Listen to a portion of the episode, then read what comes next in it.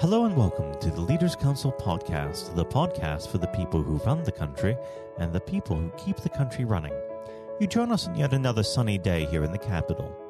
I'm Matthew O'Neill, and today, as always, we ensure that we have a variety of distinct perspectives on leadership.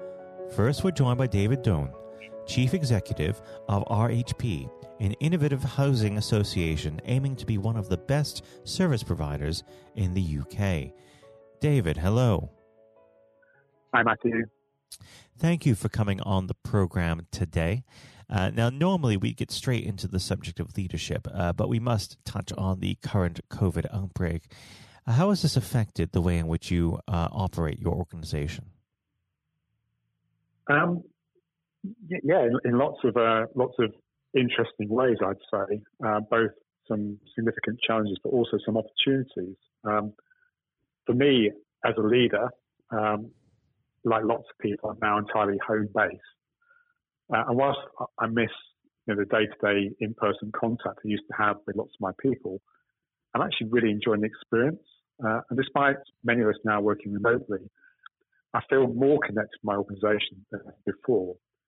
And I think what's really great is that others feel the same.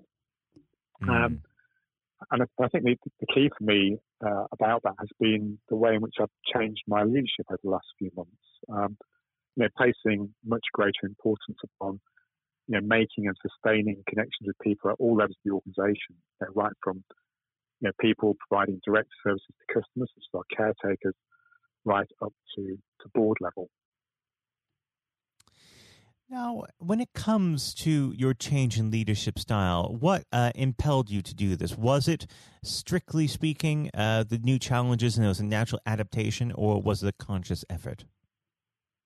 Um, I think it is very much in response to what's happened over the last few months, really, because, um, you know, for me, uh, it's really highlighted the importance, I think, of three things. I mean, first is uh, of culture, really, and having a really sort of positive culture in, in your organisation.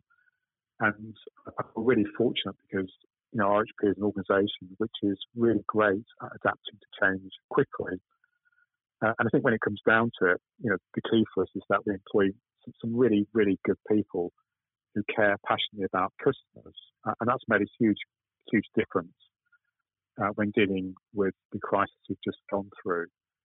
Um, I think the, the, second thing for me has been a, a sort of sense of the need to to simplify things really, and to really focus upon uh, core purpose uh, and the importance of making sure everybody shares that and feels united behind it.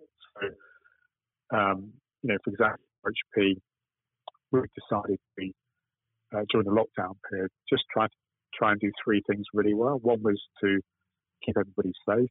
Um, secondly, to, to, maintain essential services best we could for our customers. And thirdly, you know, keeping the business safe and secure so that when we come out of this period, we can carry on uh, doing the things we're doing and hopefully making the most of the new opportunities that arise. Um, and I think that the final thing really for me has been about just looking after people. So, you know, recognition that, that really um, the sort of tough times that people are facing, our, our employees and our customers, really emphasise the need for, for leaders to have a very connection with people, and probably even more so than in the past. So we placed a, a lot of importance upon just doing some basic things like uh, checking with checking in with people on a regular basis, talking to customers, making sure they're okay, seeing what help and support we can offer, and for employees, you know, really raising um, awareness about things like mental health and well-being, just to make sure that people feel valued and supported. We should move specifically on to the subject of leadership. After all, that's why you're here. Um, I always like to start this part of the conversation off by asking the same simple question What does the word leader mean to you?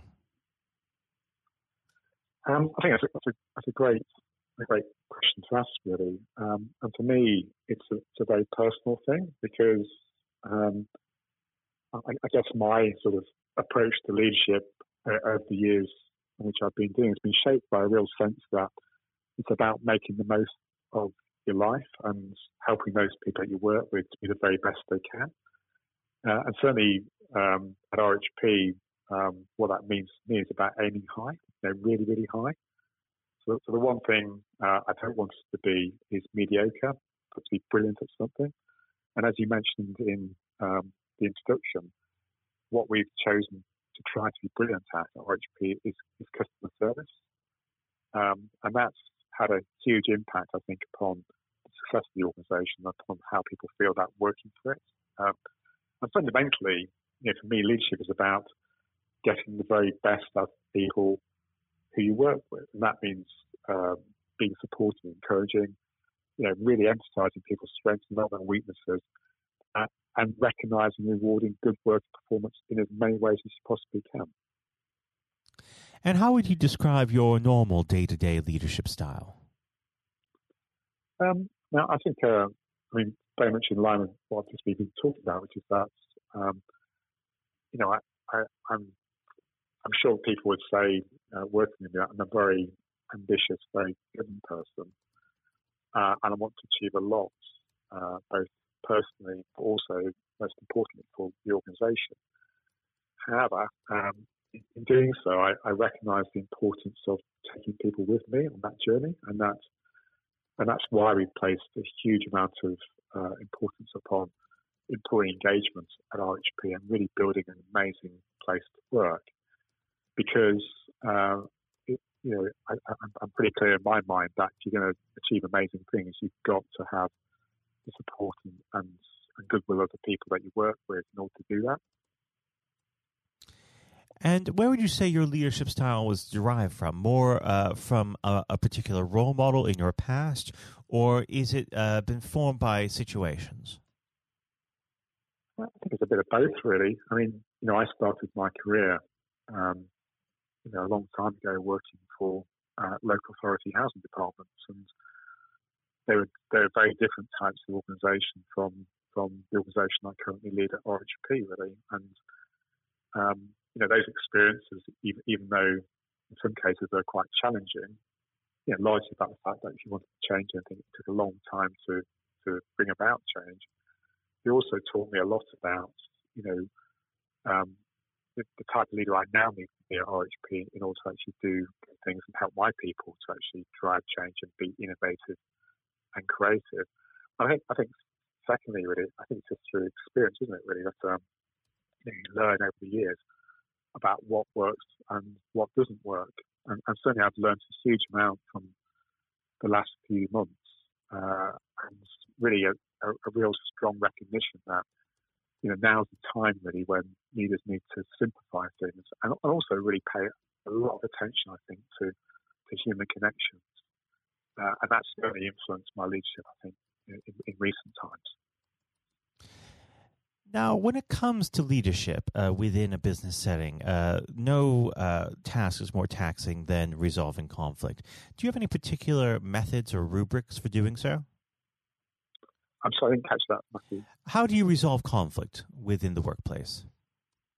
Um, I mean, I'm a sort of great believer that uh, you have to get things out in the open, really. Um, so uh, I don't think there are many things that um, aren't helped by simply talking about them. So I don't believe in, in sort of pushing conflict aside and, and not addressing it head on, really. So uh, I think the sort of conflict that takes place in most organisations is, you know, is, is pretty is pretty normal and, and, and sort of reflects human beings in many ways and how human beings work together. So I'm a great believer in, in calling these things out, talking about them, and trying to find you know compromise when it comes down to it. Now, unfortunately, our time together is drawing to a close. But before I let you go, what does the next 12 months have in store for RHP? Um, I think it's, I mean, the way I see it is that despite the, you know, the terrible um, human tragedy of the pandemic and, and, COVID, I think what's really interesting is that the past few months have opened up and created some amazing opportunities uh, for good organisations to, to, make the most of. And, and, certainly at RHP, we want to spend uh, a bit of time now just really thinking about uh, what we've learned from the last few months, and in particular, to talk directly to our customers and to employees about what they value uh, and what they don't value about what we do, and then to use that learning really to shape our future.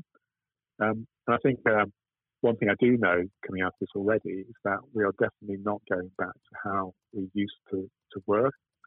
Because uh, I, I, do think this is a fantastic opportunity to, to improve things and change things, particularly around things like offering people much greater and flexibility about how, where, and when they work.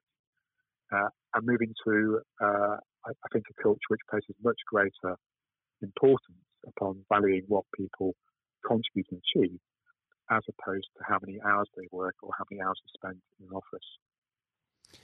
Well, David, I'd like to thank you uh, once again for coming on the program. It's been a pleasure to have you, and I do hope we can have you back on the show again uh, when things get back to normal. But for now, David, thank you. Thanks. That was David Done, Chief Executive of RHP. And now, if you haven't heard it before, is my exclusive interview with our chairman, Lord Blunkett. Lord Blunkett, welcome. Thank you very much. It's very good to be with you. Um, well, of course, uh, nothing is being said uh, at the moment other than COVID 19, uh, which uh, we must touch on. Um, what would your message be to small businesses who are trying to keep going? Well, I think the last ones standing will be the ones that thrive when we get back to some sort of normality. So it's have confidence and courage. Obviously, take advantage as far as you can of the government help. I think that Rishi Sunak, the Chancellor, has gone about as far as you could have expected. Mm-hmm. In the circumstances, there are obviously small businesses that fall between the cracks. Those who uh, don't have um, defined premises can't benefit from the business rate waiver uh, have not really been able to demonstrate that they can uh, adhere to the PAYE for furloughing staff, and of course whether they can receive the the grant, 10,000 or 25,000. All, all, of those who can uh, are obviously able at least to benefit from that for the time being and look to the future. But I think the second thing to say, and they don't need me to tell them this as a politician who who did once do a business studies qualification, which is that it will be a different world, and being able mm. to hmm. think about how that world will look in a year's time, and be creative about it,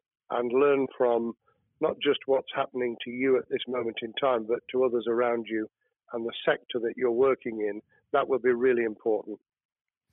Do you feel that the long term uh, effects of uh, the COVID 19 outbreak uh, will, in some ways, be positive uh, for British industry? Well, only in the sense that people are having to be creative, they're having to adjust and innovate.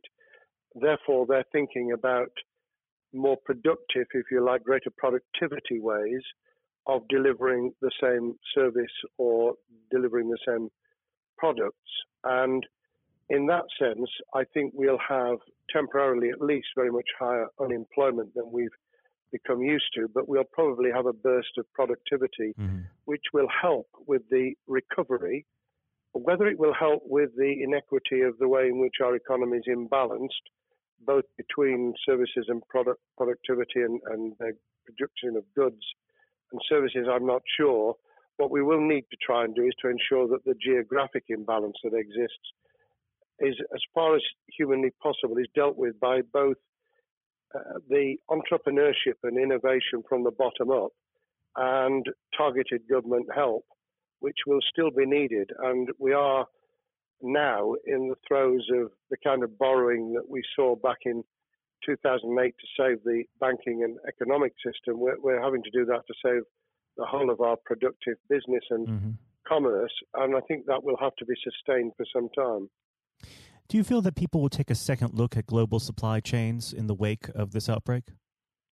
I think there's going to be much more creative ways of using local supply and linking up inside sectors much more effectively. And I hope that the Leaders' Council will be able to play a part in that in the sense that people who mm. have something in common, a synergy in terms of what they're delivering, whether it's a service or whether it's manufacturing or whatever, uh, will be able to see that there's a, a, a good outcome from n- knowing the sector better, linking with people, not just geographically, locally, but those in this country who may not have been on the radar in terms of what they produced for the supply chain. And of course, um, ensuring because there's quite a lot of fraud going on as we speak with um, people getting into cyber attacks, that they'll also take account of going into the the cybersecurity side effectively as well. The more we are online, the more people who are working from home, the more vulnerable those businesses and their supply chain become. And that's something to think about as well. How important is strong leadership at the moment? Well, I actually think that it's brought to the fore leadership in a whole range of areas from obviously government itself, and there's been ups and downs with the Prime Minister's uh, severe illness, but all the way through the public and private sector, people have, to use the jargon, stepped up. And they've shown uh, local, regional, national level the kind of leadership that Britain historically was very good at.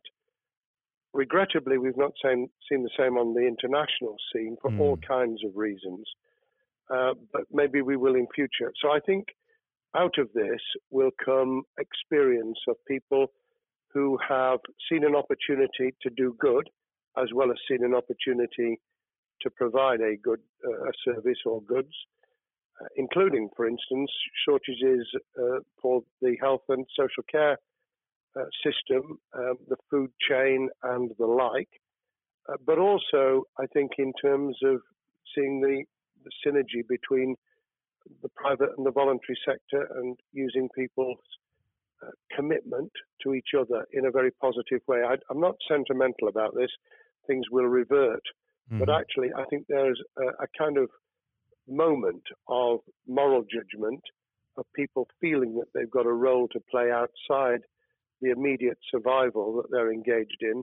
And if we can hang on to a little bit of that social responsibility, that will be a very positive outcome. Absolutely. Now, what's your broad view of how the government is responding to this? Are you broadly supportive of their measures?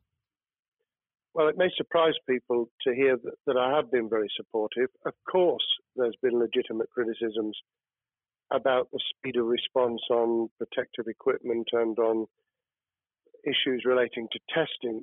But my own view is very similar to the challenge that was made to the Prime Minister of Italy when people said, why didn't you close Italy down faster? And he said, a fortnight before we did it, I would have been considered to be a madman and nobody would have agreed to do it mm. if I'd tried to move too quickly. And I, I, think that's something that we need to reflect on here in the UK. We, we may have seen the signals elsewhere uh, across the world and taken them more seriously at the time. Hindsight is a wonderful thing, but as someone who's a, had his life in uh, the opposite uh, political party to the, the present government, I think that with some hiccups and mistakes, they've not done a bad job in what has been incredibly difficult circumstances. And you're absolutely right. In a in a liberal uh, democracy that we live in, it's it's very difficult for people to swallow orders given to them from government. Um, well, the the UK and um, and the US, and to some extent to the Scandinavian countries, have a very different interest, uh, history and, and, therefore interest in maintaining the freedom to decide and the persuasion and mm. consent that's required. Uh, those countries that have experienced one way or another totalitarianism over the last century have a slightly different way of coming at this. Mm. I don't want to exaggerate it, but I think that that's why getting the balance right of getting people to go along with what you want them to do in their interests as well as the nation as a whole is a sensible, proportional balance. And I think we now need to adjust to the coming out of the crisis gradually, uh, readjusting to recovery uh, in the same way. Now, something you've mentioned recently on this balance is uh, the police overreach in the enforcement of the COVID 19 uh, structures that have been put in place. What have they done right, and where have they gone too far? Well, I think that they were interpreting what was not necessarily as clear advice as it might have been for all kinds of reasons, because people were feeling their way.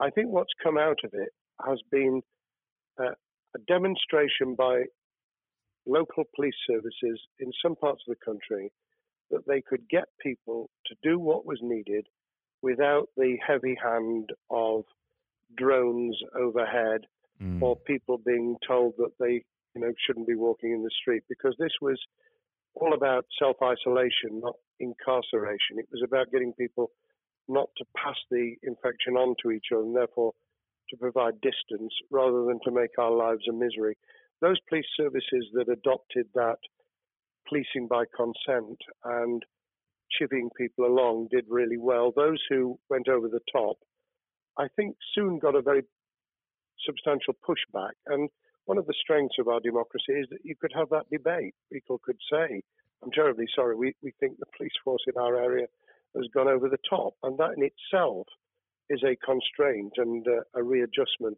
That, that's another strength of um, living in a country where you can have opinions and express them without actually being thought to be a fool. Now, of course, uh, the government has faced criticism uh, that they were slow to react, uh, and Boris Johnson wasn't present at the early COVID 19 COBRA meetings. Now, uh, number 10 has claimed that this is normal practice. Uh, the health secretary often chairs COBRA meetings uh, related to health. does this tally with your experience as a Secretary of State, or would you have expected the PM to be more hands on during the initial stages? I think different prime ministers do have a very different style. And Boris's style, which I think will now be considerably adjusted, was very swashbuckling.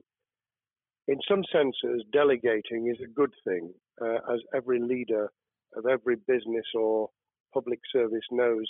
Those who try to pull too much into themselves end up with a massive bottleneck, uh, great uh, failure of trust and the inability of people to show what they're worth and to, to demonstrate their capability. So I, I, I'd be very wary of jumping in and saying he was wrong to delegate the essential Cobra meetings. What I was surprised about was that he didn't um, chair the first couple because mm-hmm. my experience with Tony Blair for the eight years I was in cabinet was that Tony was a great delegator, but he would get a grip to begin with, watch what the difficulties were, and then give people direction and confidence to be able to get on with it. So looking back, I think Boris himself probably thinks, God, I wish I'd spotted the signals from elsewhere in the world more rapidly and I'd just been there. However, this also raises another issue. All of us in positions of leadership need good teams around us. Mm-hmm. I think after this is over, he will be assessing those who really did step up and those who demonstrated their inadequacy. I think we'll probably end up in a year's time with a much stronger cabinet than we have today. Well, absolutely. And of course, uh, we've seen a, a significant uh, drop in the visibility of uh, certain special advisors like Dominic Cummings uh, during this uh, entire period. So it'd be interesting to see how that pans out. Um, well, now- it's certainly readjusted the role of those behind the scenes with those who should be taking the decisions having received advice. Obviously, there's been a complete transformation in the profile of experts, if I might use that term, who'd previously been denigrated. Mm-hmm. Scientists, medics, people with behavioral science uh, understanding. My only criticism was were we getting wide enough advice? Were we narrowing it too much to a couple of key centres in London. But that's because I've always been adverse to everything being London centric. I think there's great expertise, wisdom, experience out in the sticks, and uh, we should use it. Uh, rightly so. Um, now, was part, pandemic planning part of your time as a minister, particularly perhaps uh, when you were Home Secretary? Well, it was, but it was on the back of risk arising out of counter-terrorism measures. Right. Uh, I was the Home Secretary for three months when the attack took place in September 2001 on the World Trade Center and beyond. Uh, we did an enormous amount of uh, scenario planning, both desktop and, and real. On the back of that, it was very heavily orientated to future developing terrorism risk. I certainly got involved with talking about pandemics. I remember being at a seminar in Edinburgh, where the university there had done a lot of work itself on the issue of pandemics. And of course, we, we saw SARS and other things emerging. I, I think it would, people have criticised the government for not picking up the report from 2015, five years ago. I think that what happens is human nature kicks in. You deal with what you're immediately faced with. Mm. You you can you can sponsor reports, and this is true of business planning, of course, as well, and scenario planning for what business continuity will look like, recovery plans for business, what will happen if um, there's a cyber attack, what happens if there's an energy sh- uh, shutdown. Um, these kind of things you, you can look at, but you're immediately turning your eyes to what's in front of you. And had we picked up a bit more on the danger from Ebola and SARS and what have you in the past, then we might have said, what if something hits us in the developed nations that we don't have a vaccine for, mm-hmm. that we can't immediately whisk up uh, protective materials or equipment or, for that matter, medicines that help with recovery, all of which we now see are a danger. I think this will make an enormous difference to the planning for the for the years ahead. I hope it will be widened so that we don't just look at what's happened, but very rarely do you see something exactly repeat itself.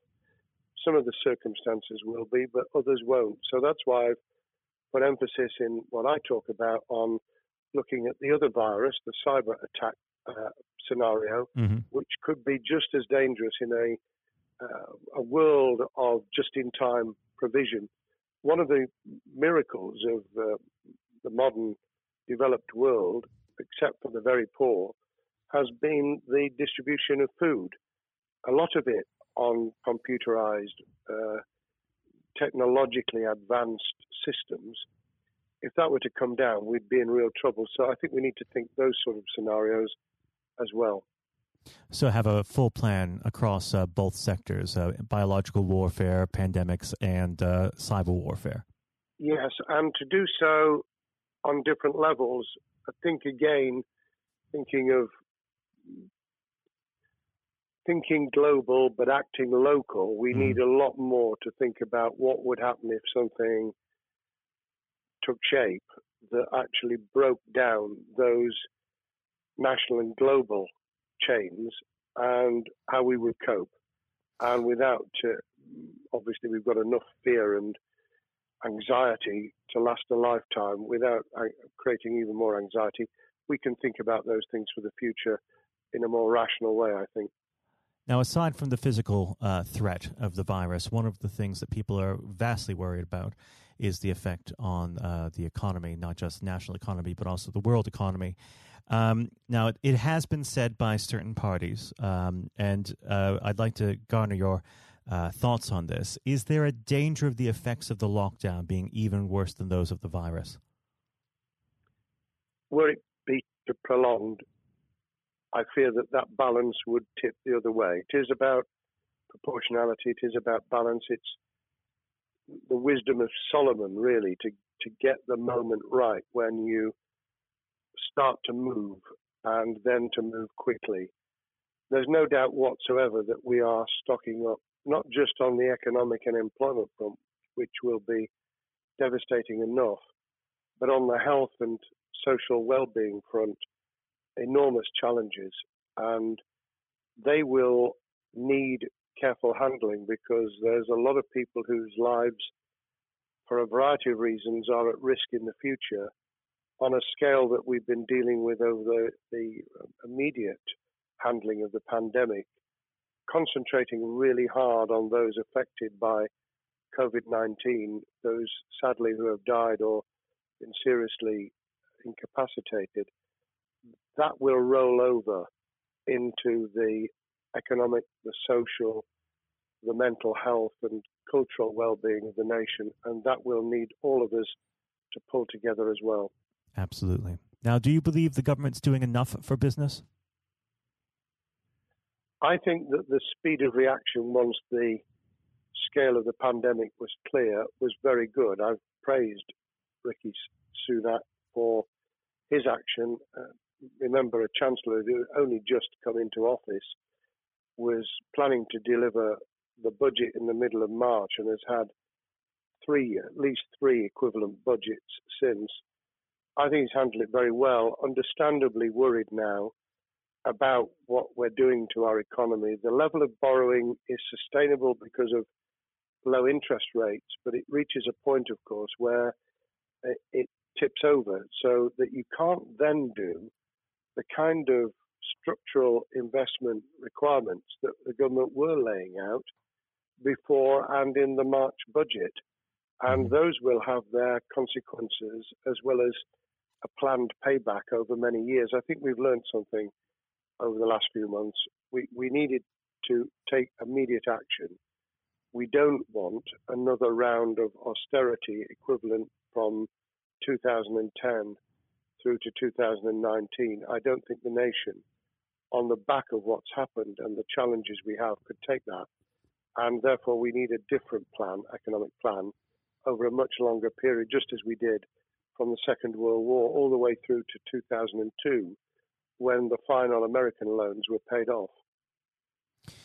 Now, of course, uh, one thing that's on everyone's lips um, how much longer do you believe uh, that the lockdown can go on for? I believe that we need to be substantially back in action as an economy in June. This obviously is led in terms of places where people would meet in large numbers, having to uh, adjust to the fact that it will be longer for them. And sadly, that will involve business closures. It's why the Chancellor extended the furlough scheme to the end of June. Mm-hmm. But unless we, we get things moving in June, I think we'll run into the summer where all kinds of services and industries will have a chain reaction effect. And what happens with one will then have a major impact on another. And then you get the skittle effect where things get knocked down that you hadn't perceived were going to be affected. So I very much, if I were in government, and I always think of things in that context, what would I do if I were in government? I would be on the side from the second week in May on the side of the Hawks in terms of saying we've got to start moving and we've got to do so with the collaboration and cooperation of the public who have got the message, who did behave, who responded magnificently. Let's try and get back, perhaps, you know, doing things differently for a time, but substantially getting back to business as usual. unless we do that, then those areas that can't and wouldn't expect to be back in action immediately get pushed further into the middle of the year and the autumn, and then they become unsustainable. Now, of course, um, one of the other major developments we've had recently are the changes in the uh, the Labour Party. So, if we could just uh, speak on the Labour Party for uh, a while. Um, this might sound like uh, an obvious question, but uh, how does uh, Keir differ from Mr. Corbyn? Well, I'm biased because I believe the Labour Party um, has come out of four and a half years of a black hole of a nightmare, mm. uh, where it neither represented a, a, a uh, credible opposition nor uh, an electable government, and the combination was to let those who supported the Labour Party and needed some of its policies uh, let them down very badly. Sir Keir Starmer both is a highly intelligent uh, professional lawyer who, as Director of Public Prosecutions, led the service well, uh, had to take difficult decisions at a time of austerity, understands the world beyond Labour members, but has been able to do business with those who originally supported Jeremy Corbyn mm-hmm. and was able to command support from them. His creation of a balanced shadow ministerial team has been very encouraging. Um, I, I, supported Lisa Nandy, who he's made shadow foreign secretary, because I thought she understood the north of England and um, the uh, the disaffected uh, Labour former Labour voters. But I believe that Keir has taken on board those who have something really sensible to offer. And I believe he will be both a, a great leader of the opposition. More importantly, he will then present himself as a credible alternative prime minister. And all governments need an alternative government at their shoulder. Mm. Uh, it was true of us from 97, and it took the Conservatives some time to recover and to get to that position, but they did, and the Labour Party will, and that's crucial for our democracy. All of us need to understand and appreciate that a living, breathing, functioning democracy requires uh, a credible, confident, and uh, in many ways uh, supportable opposition, as well as a government that we clearly want to do well, because none of us want, as we didn't with the COVID crisis, none of us want the government to fail. We want to see our economy recover. We want our social well-being to t- be taken into account. We want to overcome deep-seated inequality and poverty, and we want to do it with enterprise and entrepreneurship and business playing their role. And that is about leadership nationally, locally, in the private and the public sector. People with ideas, with confidence, with the ability to pull teams around them. Above all, to have some idea of what it is they want to achieve and a very good idea as to how to achieve it. Now, of course, one of the biggest problems Sir Keir is facing will be tackling the party's anti Semitism problem. Uh, there has been a recent internal report that has been quite damning. Uh, what's your response uh, to that report, and what does Sir Keir need to do in response? Well, there are two reports. One, which is being produced by the Equality and Human Rights Commission, uh, which he will, and has already indicated, will implement in full. The second was a leaked report put together by the supporters of Jeremy Corbyn, 800 pages of private uh, interchanges on social media, which he has, uh, Keir Starmer set up an investigation to identify uh, who did it, who leaked it, what the content was, does it have any salience and lessons for us, and where necessary, action will be taken.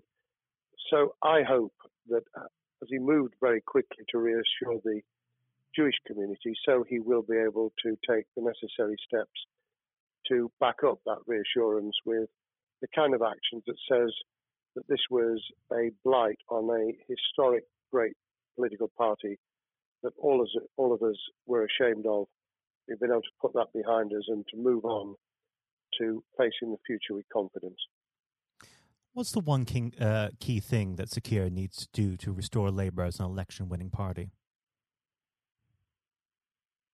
I think Sir Keir Starmer's major challenge is to convince sceptical voters that Labour has not only reverted to a party that they can support because they can see it acting, developing, presenting as a credible alternative government, mm-hmm. but also that the lessons have been learned from the fiasco from 2015 onwards. In other words, there have to be very clear signals of substantial change, not just the right words, not just reassurance that we're not uh, going back to some of the crazier uh, policies, but actually that we've understood why the electorate rejected those policies so substantially in December 2019. If people get that message, they'll understand that the Labour Party has changed, as it did in the 1980s and early 90s, to become the electable government with the greatest majority in historic majority, even greater than 1945, which I was privileged to able to take advantage of in 1997 when I joined the cabinet. Now, I know what your answer is going to be to this question, but uh, indulge me. Um, do you think Keir has what it takes to be PM? Yes, I do. I think he has the background, he has the experience, he has the professionalism, he has the forensic uh, mindset, and he has the confidence to have put a team around him which will ensure that it will work. And those elements are true of all leaders ideas, ability to build a team, to have confidence in that team, uh, and to be able to demonstrate leadership in practice, sometimes at the most difficult times. And, you know, the Leaders' Council, those sharing their thoughts with uh, uh, the kind of thing that we're doing now uh, with uh, a podcast, but also joining us in linking up in that network of people who can support and help each other and learn from mm-hmm. each other. That is what needs to be done in politics as it needs to be done in business. Thank well, you very much indeed, Matthew. Well, really thank you for coming on the uh, the program. It's been a, an absolute pleasure, and I look forward to speaking with you again. Thank you very much, and good luck to all those listening in what has been a nightmare scenario. Good luck for the future. Have courage, have confidence, and yes, listen to those who know more about business than I ever will. Thank you, Lord Blunkett. Thank you. This has been the Leaders Council podcast. Thank you for celebrating excellence in leadership with us. I have been your host, Matthew O'Neill. Until next time, goodbye. Thank you for listening to our podcast. The views expressed within the podcast do not reflect the views of the Leaders Council of Great Britain and Northern Ireland, its parent company, or subsidiaries, members of staff, other guests, or any other person therein associated.